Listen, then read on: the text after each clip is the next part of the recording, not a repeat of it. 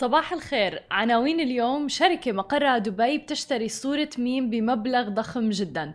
الصين تحظر أي تعاملات بالعملات الرقمية ومصر تفرض ضرائب على صناع المحتوى.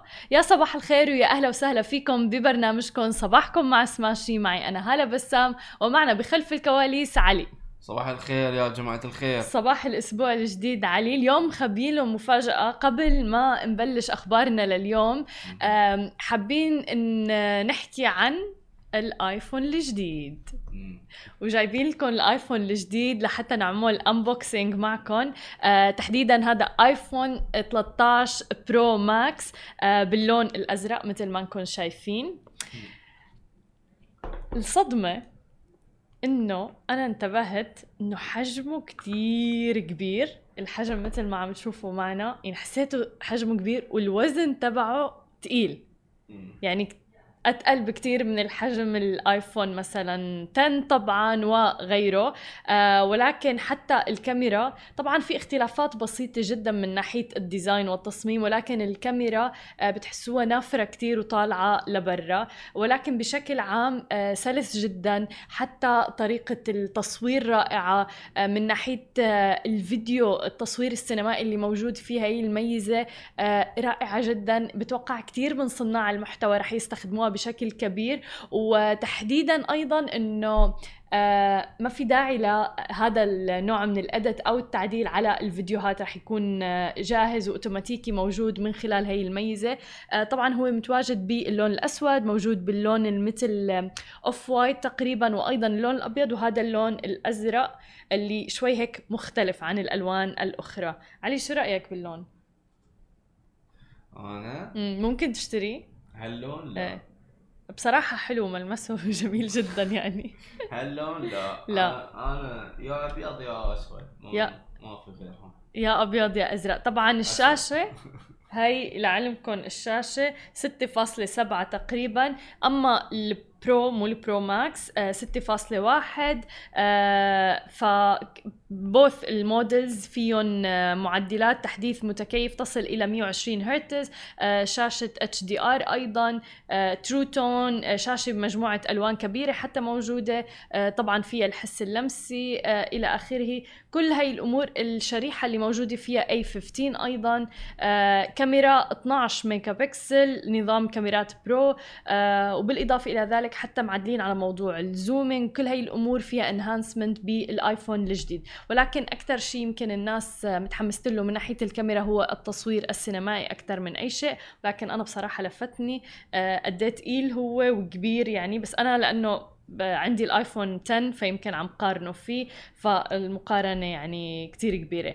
آه فهذا كان الآيفون 13 Pro للناس اللي حابين تشتريه. طبعا كان في طوابير هائلة آه بال weekend لأنه الناس كانت بانتظار إنها تروح وإنها تشتريه وتكون أول الناس اللي عم بيشتروه بأبل. طبعا هذا المنظر نحن متعودين عليه. مجرد ما آه شركة أبل تنزل آه منتج جديد وتحديدا الآيفون بنشوف الناس عم تستنى بطوابير آه لحتى تكون أول الناس اللي بيحصلوا على المنتج الجديد. خلونا ننتقل مباشرة إلى أخبارنا لليوم ونحكي عن مصر. آه، تحديدا آه، نحكي عن مصر اللي عم تتجه الآن إلى فرض ضرائب على صناع المحتوى على شبكة الإنترنت لا سيما عبر شبكات الاجتماعية طبعا وال social media. وطالبت مصلحة الضرائب المصرية يوم السبت تحديدا يوم أمس صانعين محتوى سواء كان المدونين أصحاب القنوات على منصة يوتيوب العالمية لاستضافة مثلا الفيديو سواء كان ال bloggers ال YouTubers وغيرهم بالتوجه إلى مأمورية الضرائب لفتح ملف ضريبي للتسجيل بمأمورية الضرائب على الدخل المختصة. حسب طبعا تدويني للمصلحة شفناها على منصة فيسبوك. إلى جانب أيضا القيام بالتسجيل في مأمورية القيمة المضافة المختصة إذا بلغت إيراداتهم 500 ألف جنيه قرابة تقريبا 32 ألف دولار خلال 12 شهر من تاريخ مزاولة النشاط. وهناك تجارب عالمية في تنظيم أوضاع المؤثرين الاجتماعيين وصناع المحتوى بعضها بيلزمهم باستخراج تراخيص مثلا رسمية لممارسة أعمالهم. كما تفرض أيضا بعض الدول ضرائب قيمة مضافة على المؤثرين في حال قاموا بتوريد سلع مثلا أو خدمات بتقع ضمن نطاق ضريبة القيمة المضافة.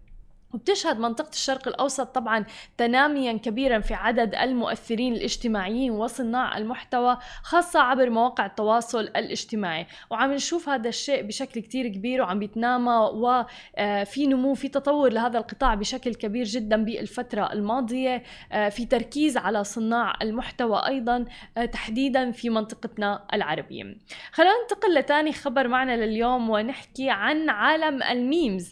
الآن كلوي صار صاحبة النظرة الجانبية أو هي الميم المنتشرة آه، صخبا في عالم الإنترنت وضمن لصاحبته الصغيرة انتشار واسع وصورة أصلية بيعت بآلاف الدولارات طبعا ك NFT رمز غير قابل للاستبدال.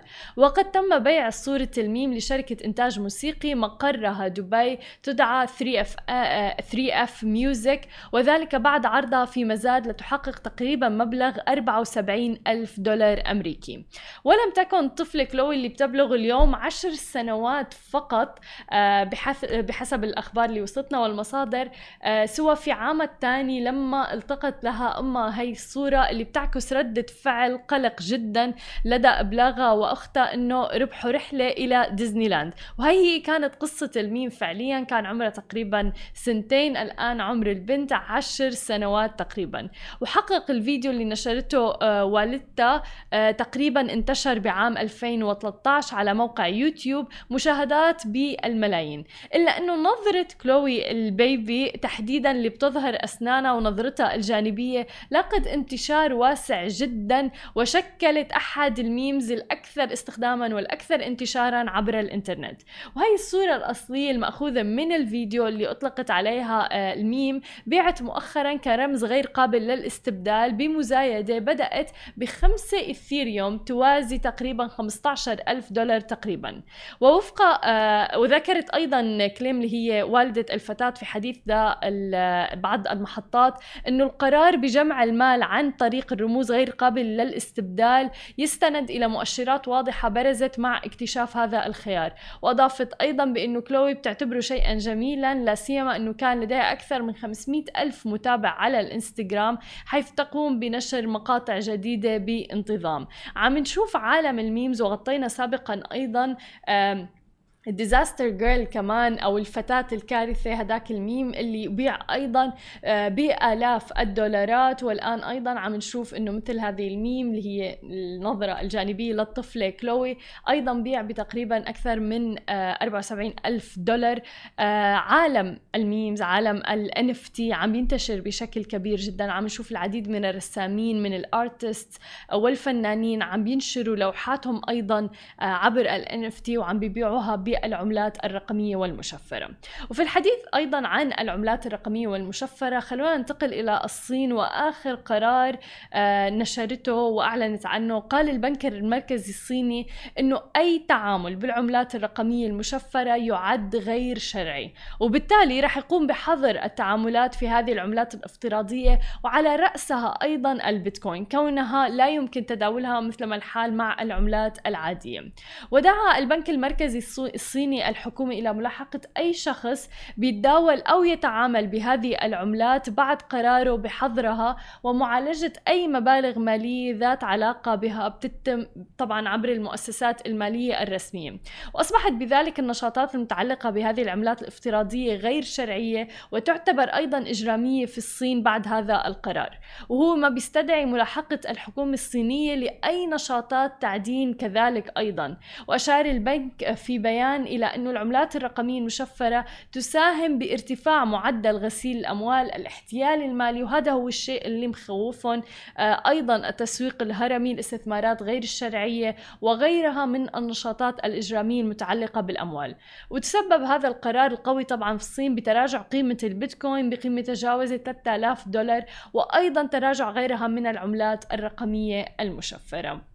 فمثل ما عم نشوف لسه مستقبل العملات الرقمية غير واضح تماما. بعض الشركات عم تدعم العملات الرقمية وبعض الدول والحكومات أيضا وعم تعتمدها وعم تعتمد عملة البيتكوين تحديدا كعملة رسمية أيضا للتداول في الدولة. ولكن مثل الصين الآن في بعض التخوف من حالات غسيل الأموال وغيرها من الأمور غير الشرعية المتعلقة بالأموال. طبعا نحن رح نواكبكم بآخر التفاصيل أول بأول وكل essas datas.